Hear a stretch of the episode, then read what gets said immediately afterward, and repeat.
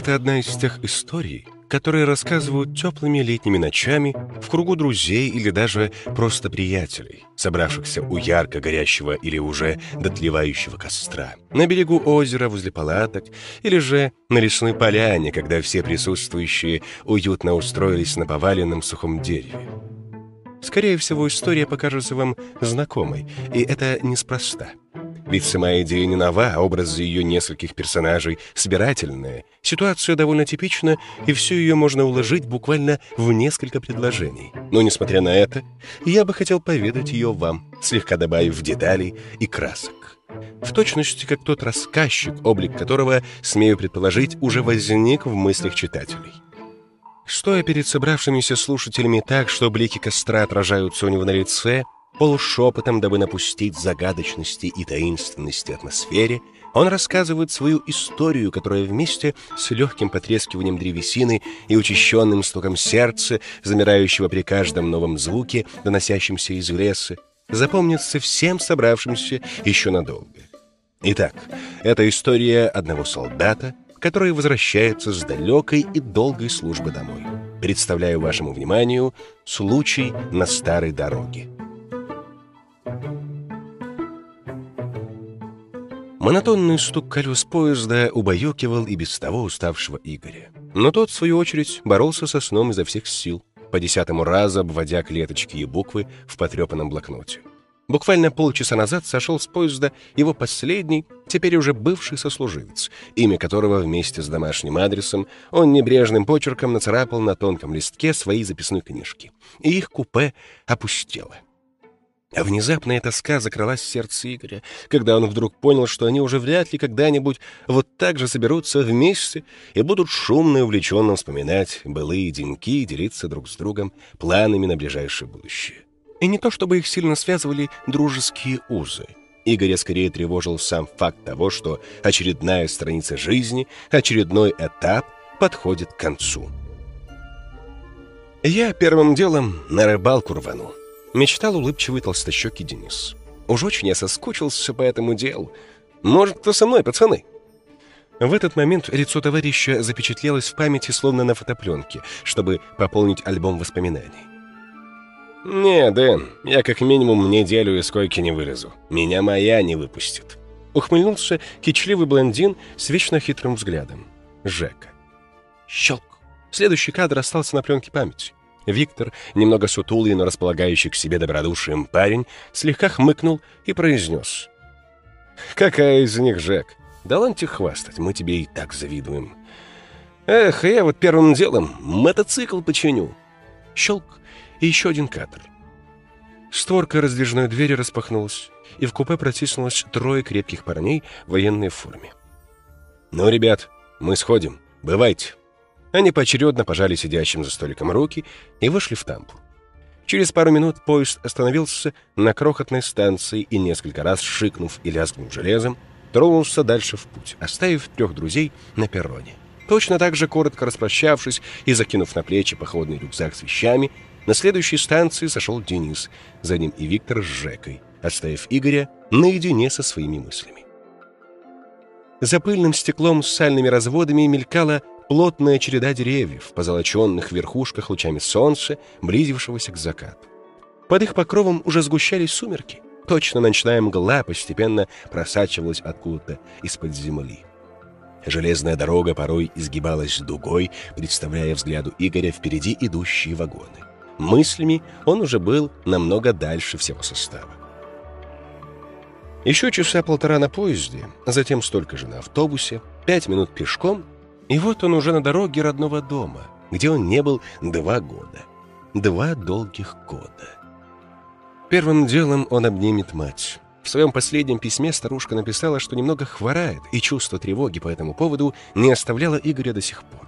Тысячи раз, будучи еще на службе, представлял он свое возвращение. Тихий скрип деревянной калитки, шорох гравия под подошвами его армейских ботинок, дорожка к входной двери, усыпанная им аккуратно отгорожена от грядок побеленными кирпичами. Скромный урожай уже давно собран, земля перекопана, яблони в дальнем конце сада красуются увесистыми плодами, налитыми горьковато-сладким соком. У самого дома по левую сторону от дорожки раскинул на свои ветви вишня. Ее белые душистые цветки уже совсем опали. Но летом, когда дерево в самом цвету, оно точно белое облако, по волшебству спустившееся с неба, превращает этот уголок в сказочное место. Здесь же, под вишней, устроившись в небольшом плетеном креслице, за летним столиком сидела мать, держа в руках фарфоровую кружку с горячим чаем.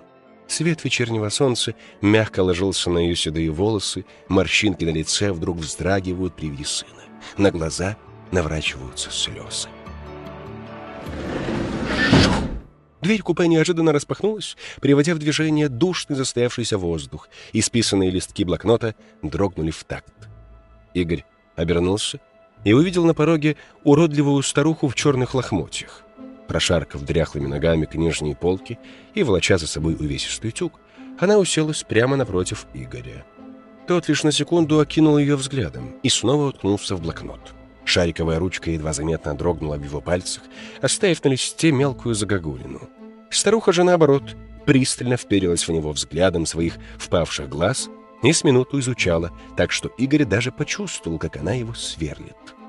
Повисла тяжелая пауза. В своих беспокойных страшных снах Игорь порою видел ее. Она являлась, как всегда, из ниоткуда и в самый неожиданный момент. Казалось, что с ее появлением вокруг будто бы становилось темнее, и воздух сгущался, наполняясь приторным запахом гнили.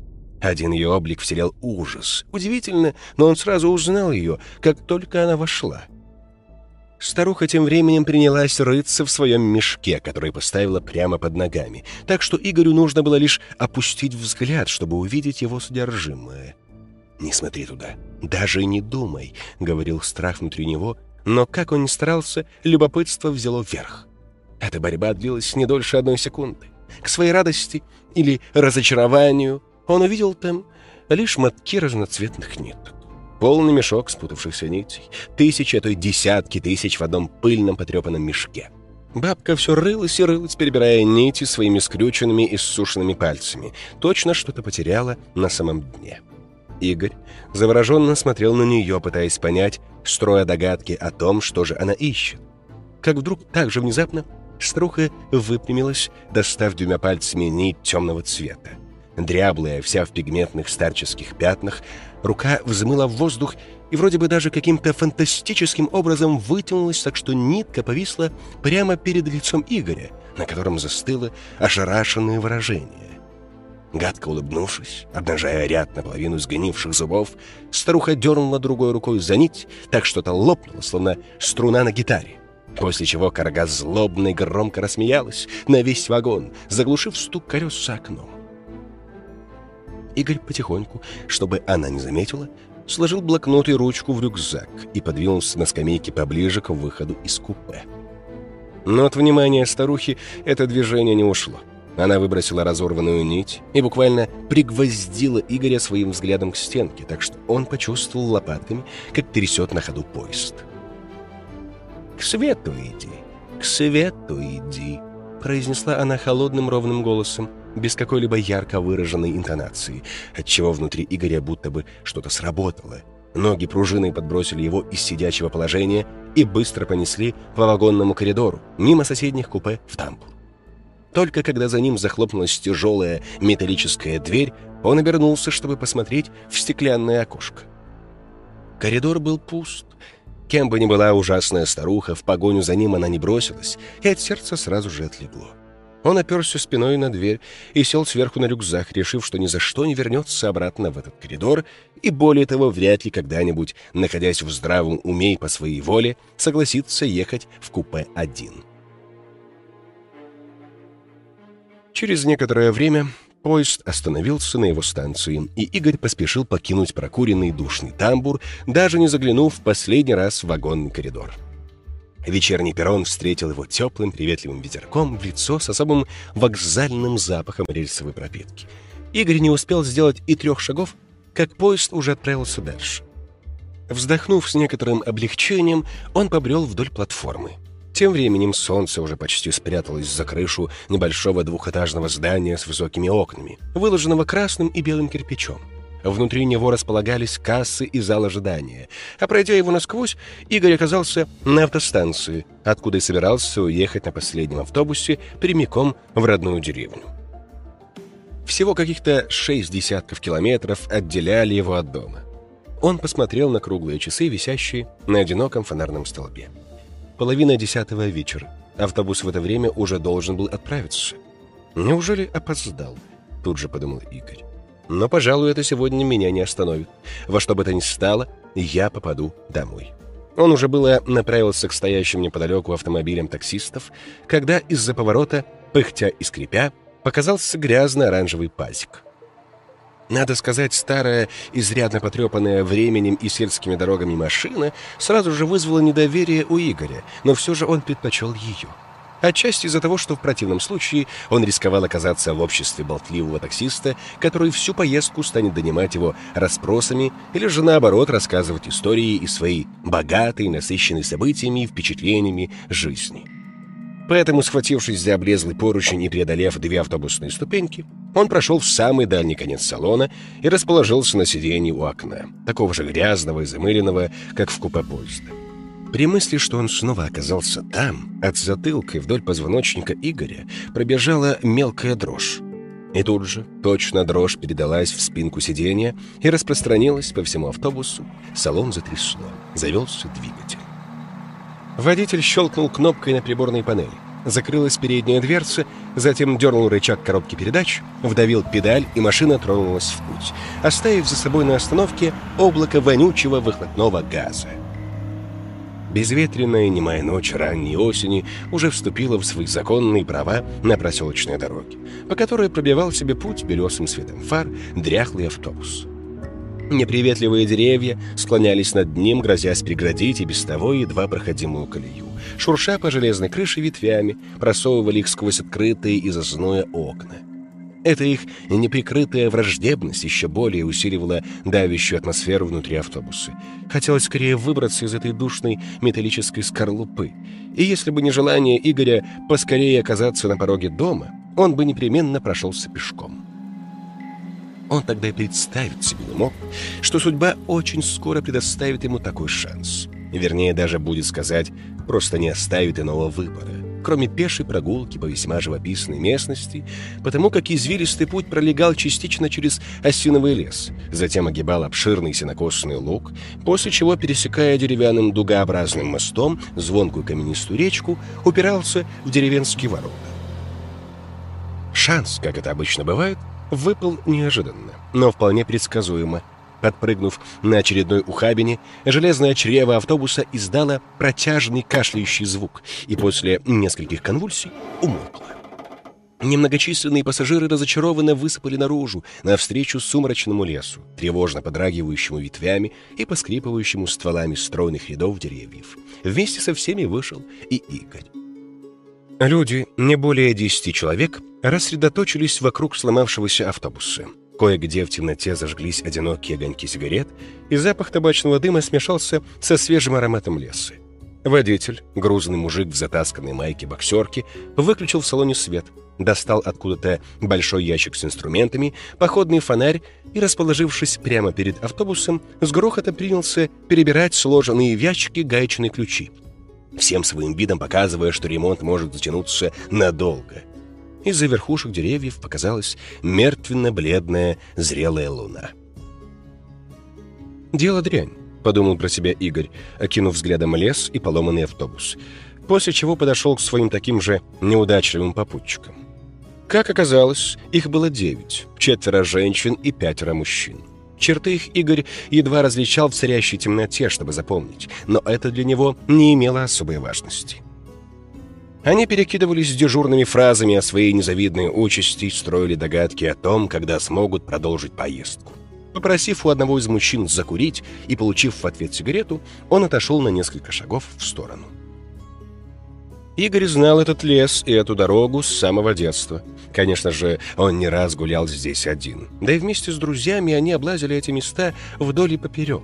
Лес, который выглядел отсюда таким величественным и таинственным, на карте представлял собой лишь небольшое амебообразное зеленое пятно 10 километров в диаметре, разорванное поперек дорожной полосой. В конце концов, после пересечения леса полоска раздваивалась, точно змеиный язык, чтобы достигнуть двух крохотных населенных пунктов, одним из которых и была деревня Игоря. Знал он и о существовании еще одного пути, который соединял соседние села напрямую, в то время как маршрут, на котором сломался автобус, был проложен много позднее. Этот путь, вернее даже тропинка, давным-давно уже не использовался транспортом, да и местные по нему ходили редко, предпочитая более длинный путь в обход, по новой дороге. Причиной тому служили полузабытые байки стариков о том, что эта лесная аллейка, которая помнит еще те времена, когда лес был совсем молодой, якобы является тропою духов. Раньше, когда деревья еще не достигали половины своей нынешней высоты, по дорожке свозили тела умерших из обеих деревень к месту их вечного покоя. Само кладбище располагалось на окраине леса, там, где брал свое начало плодородный золотой луг.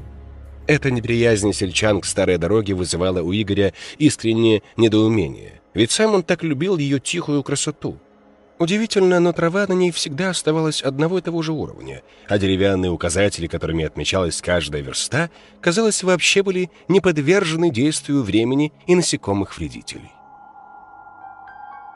Итак, докурив и выбросив сигаретный окурок, Игорь уверенно развернулся на каблуках армейских ботинок в сторону той самой дорожки. Как вдруг его буквально ослепил яркий свет и оглушил резкий гудок мощного автомобильного сигнала. По всему его телу точно прокатился электрический импульс, сковывая мышцы, его обдало потоком раскаленного воздуха. Когда зрение восстановилось, он обернулся, чтобы разглядеть задние фары грузовика, уносящиеся во тьму. Кузов его подпрыгивал на ухабах, жутко звякая и грохая своим содержимым, из-под колес вылетали комья свежей земли. «Вот ведь полоумный! Чуть не сбил!» — закричала вслед одна из женщин, Остальные так и остались стоять на месте, по всей видимости, еще не отойдя от испуга. Даже в темноте вдруг стало заметно, как побледнело ее лицо. На Игоря этот инцидент не произвел столь сильного впечатления. Может, от того, что сознание его было закалено недавней военной службой. Он лишь секунду находился в некотором замешательстве, после чего достал из своего рюкзака три предмета. Небольшой походный фонарик, армейский нож и переспелое яблоко. Подвесив фонарь на поясной ремень, он, не оглядываясь, направился далее по маршруту автобуса, чтобы чуть позднее свернуть с него на ту самую короткую тропку. Насвистывая себе под нос незатейливую мелодию одной из тех песен, которые они с армейскими товарищами напевали под гитару в те редкие вечера, когда служба позволяла засидеться допоздна, он веселой походкой шел навстречу судьбе, роняя за собой на пыльную дорогу длинные скрученные полоски яблочной кожуры, которую счищал ножом. Грустная луна молчаливо смотрела ему вслед, высыпая на окружавшие его деревья искристое серебро. С виду умиротворенная ночь лишь прикидывалась таковой одинокому путнику. Ухабистая проселочная дорога вскоре и вовсе избавилась от асфальтового покрытия, сменив его на грунт. Но для Игоря это стало лишь знаком, что всего через пару сотен метров его ждет поворот на старую лесную тропинку. Странно, но он ждал этого примерно так же, как ждут встречи с давнишним другом, которого давно не видел. И встреча эта не заставила себя долго ждать. Здесь, где пересекались две дороги, казалось, ничего не изменилось с тех самых пор, когда он был тут в последний раз. Те же старые деревья плотно обступали разъезженную колею, все тот же покосившийся деревянный столбик в двух шагах от главной дороги, обозначающий третью версту протяженности заброшенной тропы духов, Невысокий кустарник, тянущийся вдоль трассы, здесь заметно расступается, как бы приглашая путника ступить на узкую тихую тропинку. Игорь воспользовался этим приглашением, прикидывая в уме, что если не сбавлять темп шага, идти ему осталось около часа. Фонарик ярко светил в темноте осенней ночи, освещая извилистую дорожку, редкие сухие листья похрустывали под ногами а Игорь все так же уверенно шел вперед, насвистывая хорошо знакомую мелодию. Что бы там ни выдумывали про старую дорогу, Игорь не был склонен верить во всякие сверхъестественные байки. А сочиняли их много. Кого только не встречали на пути через лес, какие только фантастические видения не являлись путником. Говорили, что неведомые людскому разуму существа обитают на примыкающем к ней участке леса, а возле небольшого болотца, расположенного у пятой версты, в сумерках и ночью часто зажигаются тусклым светом блуждающие огни. В лениво колышущихся на ветру ветвях деревьев порой можно увидеть чьи-то горящие озлобленные глаза. Дорожка то виляла между деревьями, то спускалась во враг к руслу умирающей реки, где пахло затхлостью и гнилыми листьями. За оврагом очередная путевая метка, а рядом с ней к услугам уставшего в дороге путника стараниями безымянного мастера была воздвигнута деревянная лавка с таким же продолговатым столиком. Впрочем, Игорь не собирался здесь задерживаться, поскольку был полон сил и энергии, но лишь из-за врага показалась вышеописанная конструкция. Все его тело буквально оцепенело. За столиком кто-то сидел. Игорь невольно остановился, как вкопанный. Яблочный огрызок выпал у него из рук и скатился обратно вниз по склону оврага. Луч фонаря хорошо освещал шаткую лавку и столик, а также черные лохмотья, за которыми скрывалась сгорбленная старушечья спина, ее скрученные отвратительным бесформенным клубком седые волосы. И хотя Игорь не видел ее лица, он точно узнал ее.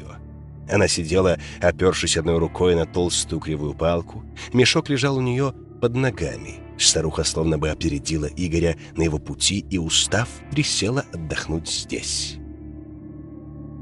«Но как такое возможно?» — промелькнула мысль в разуме Игоря. Прошло несколько секунд в тишине, но старуха и не думала оборачиваться, как будто не заметила свет от фонарика из-за своей спины, или же ее просто абсолютно не заинтересовало появление Игоря. Он же, напротив, настолько опешил от такой встречи, что боялся пошевелиться. Рука инстинктивно сжала нож.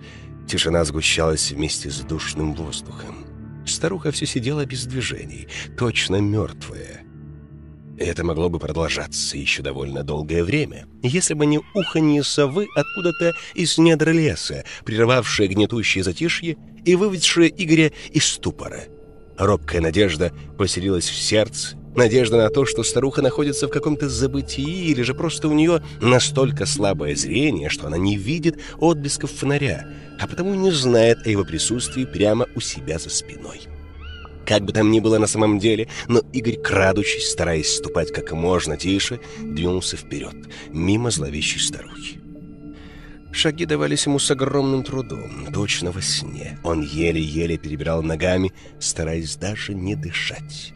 Словно в замедленной съемке он видел, как поравнялся со столом. Обратил внимание на его шершавую грубую поверхность. В тот момент она напомнила ему крышку дешевого, наспех сколоченного гроба.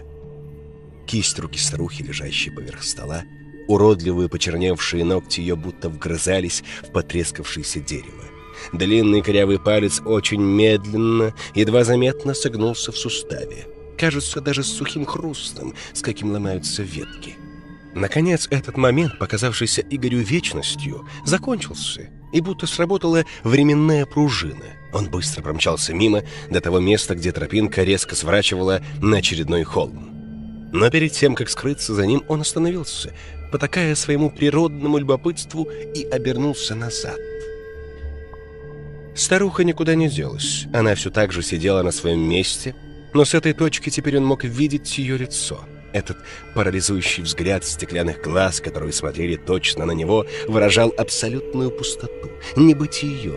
Этот взгляд пронзал холодом. А самое страшное, что сквозь глубокие борозды морщин, образовывающих паучью сеть на ее лице, сквозь обвислые лоскуты того, что некогда было лицевыми мышцами, угадывалась едва заметная улыбка.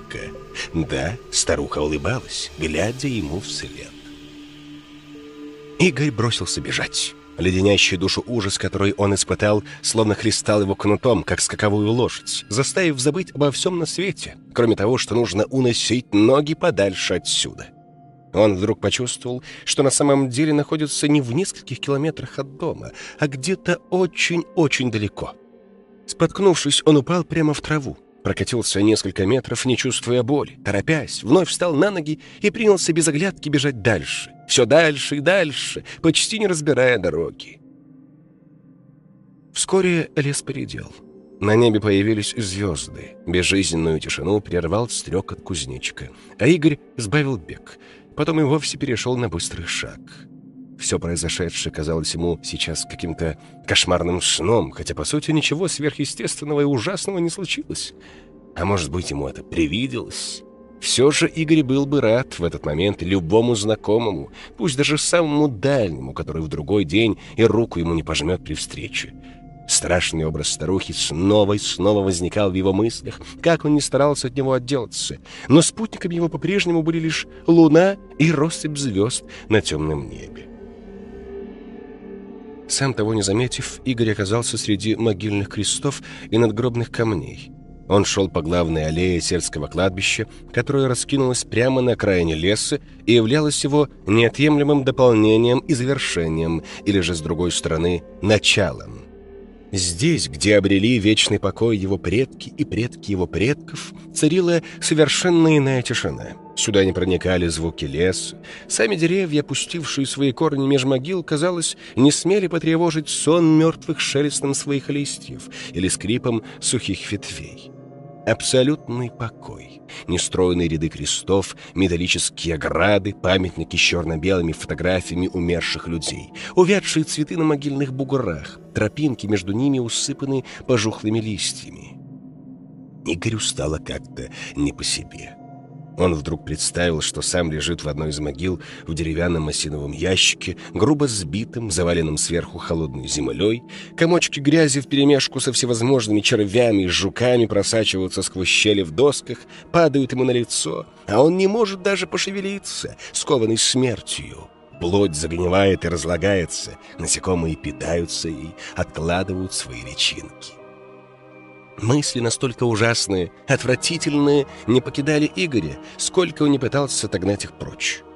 Воздух, наполненный запахом увядших цветов и листьев, сковывал его легкие, точно наполняя их до отказа жидким киселем. Ноги едва слушались его, предательски замедляя шаг.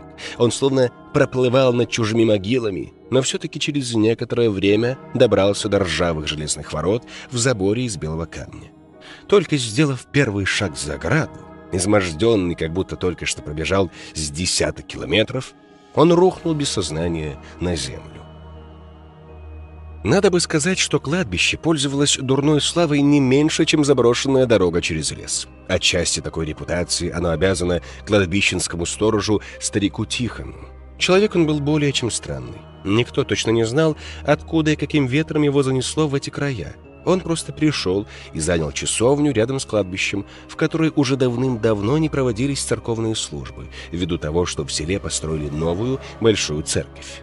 Руками Тихона часовня была переустроена в жилище отшельника, а сам он заявил о себе лишь после этого. Однажды, дождливым вечером, постучал он в дверь дома деревенского старосты, представился Тихону и изъявил желание за скромное питание и кров, который он уже занимал, поддерживать порядок, чистоту и покой сельского кладбища. Ошарашенный столь поздним и неожиданным визитом, староста тут же дал свое согласие, к тому же он не видел ничего дурного в просьбе старика. С тех пор Тихон жил в часовне, лишь изредка наведываясь в деревню за продовольствием, не обделяя своим вниманием местный кабак, чтобы пропустить стопку-другую. И каждый раз, когда его нескладная фигура появлялась на пороге питейного заведения – у его завсегдатаев замирало в груди дыхание в ожидании новых историй. Впрочем, рассказы его полны были разной люциферщины, в которую человек в здравом уме вряд ли стал верить. Но суеверный сельский люд слушал его с упоением, принимая за правду каждое слово старика. Так, например, рассказывал он о существах, являвшихся ему из леса. Якобы они подсказывали ему, сколько следует вырыть ям для новых могил. Рассказывал он также о блуждающих неупокоенных душах, проходящих мимо его жилища, как он видит их по ночам через узкое окошко часовни. Некоторые, по его словам, даже заходили внутрь, чтобы поговорить с ним, передать что-то оставшимся в живых родственникам, попросить его выполнить какую-нибудь последнюю просьбу. Праздные зеваки с удовольствием передавали эти жутковатые истории из уст в уста, добавляли к ним совсем уж дикие детали, из-за чего кладбище превратилось в уме людей в столь страшное место, что даже пастухи не желали выводить пастись скот на луг перед ним, предпочитая пастбище по другую сторону села. Хотя трава там росла заметно беднее. Так вот, Тихон был совсем не тем человеком, которого хотел бы сейчас увидеть Игорь. Но именно его лицо возникло перед ним, как только он открыл глаза. Когда разум его прояснился, он осознал, что лежит на кушетке в жилище старика, а тот склонился над ним, хмуро уставившись, словно пытаясь разглядеть какую-то мелкую деталь в его внешности. Помещение освещалось лишь масляной лампой, которая стояла на столе. Возможно, из-за этого Тихон так пристально вглядывался в лицо Игоря. После неловкой паузы он все же сказал. «Ну, здравствуй, Игорь». Тот сначала несколько удивился, что сторож помнил его имя, ведь он никогда не говорил с ним и не был частым завсегдатаем кабака, но не передал этому никакого значения. Он поздоровался в ответ на приветствие Тихона, поднялся с кушетки и с опаской взглянул в узкое окно. «Ты чего-то боишься?» — вкрадчивым голосом поинтересовался Тихон. «Тебя что-то тревожит?» Игорь не любил рассказывать о своих проблемах никому, уж тем более о своих страхах. Но ужас, преследующий его нынешней ночью, был для него настолько силен, что он рассказал Тихону все как есть, начиная со встречи со старухой в поезде. Рассказ его был краток и скуп на подробности, но сторож с особым вниманием выслушал его, затем принял еще более серьезный вид и сказал «Идем, нужно кое-что тебе показать». После этих слов он взял со стола масляную лампу и вышел на улицу, оставив скрипучую дверь открытой. Игорь последовал за ним. Ночная мгла расступалась перед стариком, испуганно прячась за каменными могильными крестами. Он все шел между ними в самый дальний конец кладбища. Тихон остановился и обернулся к Игорю. Прямо за его спиной, точно впалые глаза мертвеца, зияли две свежевырытые ямы. Рядом, прямо из кучи выкопанной земли, торчал черенок лопаты. Игорь вопрошающе взглянул на Тихона, ожидая, когда тот поведает о цели их визита сюда.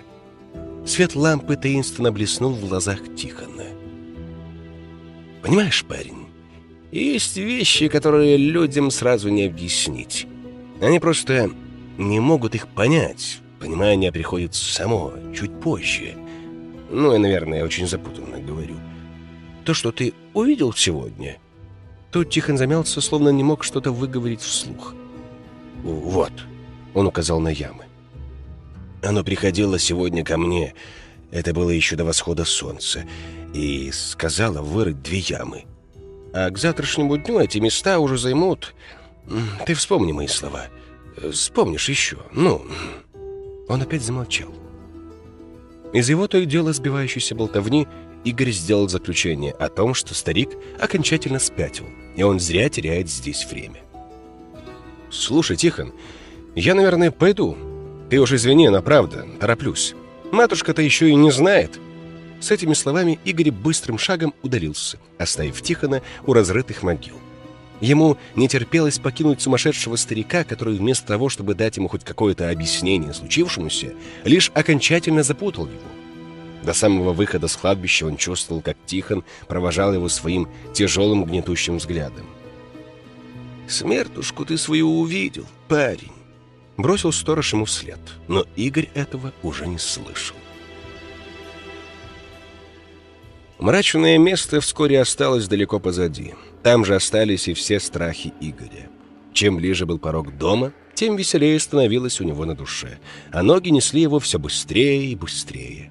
Тропинка соединилась с проезжей дорогой, и та через какую-то версту привела Игоря в деревню. Здесь все было точно таким, как он себе представлял. Вернее сказать, деревенька ничуть не изменилась с тех самых пор, как он ее покинул. Все те же старинные невысокие домики по обе стороны улицы приветливо встречали его распахнутым настежь из-за осенней духоты окнами. Вот уже виднелся сквозь ночь знакомый с детства расписной заборчик со скрипучей калиткой. Игорь аккуратно проскользнул через двор, прошелся через сад. Тут тоже все оставалось таким же, как и в его воспоминаниях. Яблоня все так же клонилась ветвями к земле под грузом сочных плодов, вишня уже почти отцвела, а под ней все так же стояла плетенная креслице с летним столиком. Вот только, конечно же, матери не было на крыльце. В такую позднюю ночь она уже давно спала. Тихо войдя в дом, Игорь заглянул в ее спальню увидел лицо матери, спокойное и умиротворенное. Он не стал ее будить, лишь притворил тихонько дверь и, пройдя дальше по узкому коридору, вошел в свою комнатушку. Там он быстро бросил в угол рюкзак и аккуратно, как привык в армии, сложил вещи на стуле, после чего мирно уснул. Сквозь сон ему послышались чьи-то шаги во дворе, шорох гравия и стук в соседнее окно. Но силы, охватившие его дремоты, были настолько сильны, что Игорь не стал подниматься с постели, чтобы посмотреть, чем были вызваны все эти звуки. Уже много позже ему показалось, что он услышал тихое рыдание матери. Проснулся Игорь рано. Едва забрезжили за окном первые лучи солнца. Он быстро, по-армейски оделся и вышел в коридор. Первым, что он заметил, была входная дверь, распахнутая настежь, и смятый гармошкой половичок на полу, как будто кто-то в спешке выбежал во двор. Во всем доме царила тишина. Лишь тихо капала вода из крана на кухне. Легкий ветерок ворвался внутрь, принеся в дом утреннюю свежесть. Игорь толкнул дверь спальни. Матери в ней не оказалось. «Скорее всего, пошла в церковь на службу», — подумал он. Действительно, матушка его была очень набожная и не пропускала ни одного богослужения, но странное тревожное чувство уже поселилось в нем. Он выскочил из дома, оставив дверь открытой, и кинулся к церкви. Красивое величественно-белое здание с золоченным куполом высилось над остальными и как будто светилось на фоне голубого неба. Но Игорь не остановился полюбоваться его красотой, а сразу же вошел внутрь. В стенах храма пахло ладаном и свечным воском. С икон на стенах смотрели лики святых, но прихожан не было. Лишь священник в черной рясе еле слышно читал молитву, преклонив колени перед алтарем. Игорь Боясь помешать ему, повернулся было к выходу, но услышал шорох рясы. Святой Отец закончил молитву и встал с колен. Когда Игорь подошел к нему поближе, взгляд его уже устремился к небу, и он начал было читать следующую хвалу Господу, когда Игорь робко окликнул его по имени. Но священник не обратил никакого внимания, даже не посмотрел в его сторону. «Отец Павел, я искренне прошу прощения, что прерываю вас», Снова обратился он к священнику, когда тот закончил молиться. «Не видели ли вы сегодня мою матушку в храме?» Святой отец и в этот раз ничего не ответил ему, лишь набрал воздуха в грудь и грустно вздохнул, даже не посмотрев в глаза Игорю. Тот не смог даже предположить, чем вызвано такое отношение к нему, ведь отец Павел всегда был дружелюбен и обходителен со всеми прихожанами. Да и негоже духовному лицу таить какую-либо ни было обиду. Игорю оставалось только подумать, что молчание священника вызвано условиями обряда, который тот еще не закончил. С этими мыслями он покинул церковь. Неспешно прогуливаясь по деревне в поисках матери, он словно пролистывал альбом с фотографиями, пылящийся на полке в его памяти. Настолько точно он помнил каждый переулочек, каждый двор и сад и лица людей, проходивших мимо. Здесь ничего не менялось год от года. Казалось, даже небо над родной деревней всегда оставалось таким же пронзительно синим, и люди всегда занимались одними и теми же делами. Он вернулся к своему дому. Калитка все так же тихо скрипнула, и зашуршал гравий под подошвами его армейских ботинок. У самого дома, под белой сказочной сенью вишни, за летним столиком в плетеном креслице сидела мать. Увидев его, она выронила фарфоровую чашку с горячим чаем из руки и, поднявшись с кресла, бросилась к сыну, чтобы крепко сжать его в объятиях. Ветер сорвал несколько белых лепестков с ветки вишни и бросил горстью ей вслед. Она упала без чувств на дорожку, прозрачными нитями слезы сползали по ее щекам, падая и разбиваясь о мелкие острые камни гравия. На следующее утро Большая толпа собралась у ворот старого кладбища, рядом с часовней Тихона. Здесь была почти вся деревня, от мала до велика. Люди оставили все свои дела и пришли сюда, чтобы проводить двоих — сына и мать в их последний путь. Люди шептались между собой. «Как же так случилось?» Сын ее погиб, представляешь. Из армии домой возвращался, и по дороге грузовик сбил. Пьяный водитель. Такая ужасная смерть. Старушка горе не пережила, на утро скончалась после этой вести. Лес вокруг печально и торжественно молчал.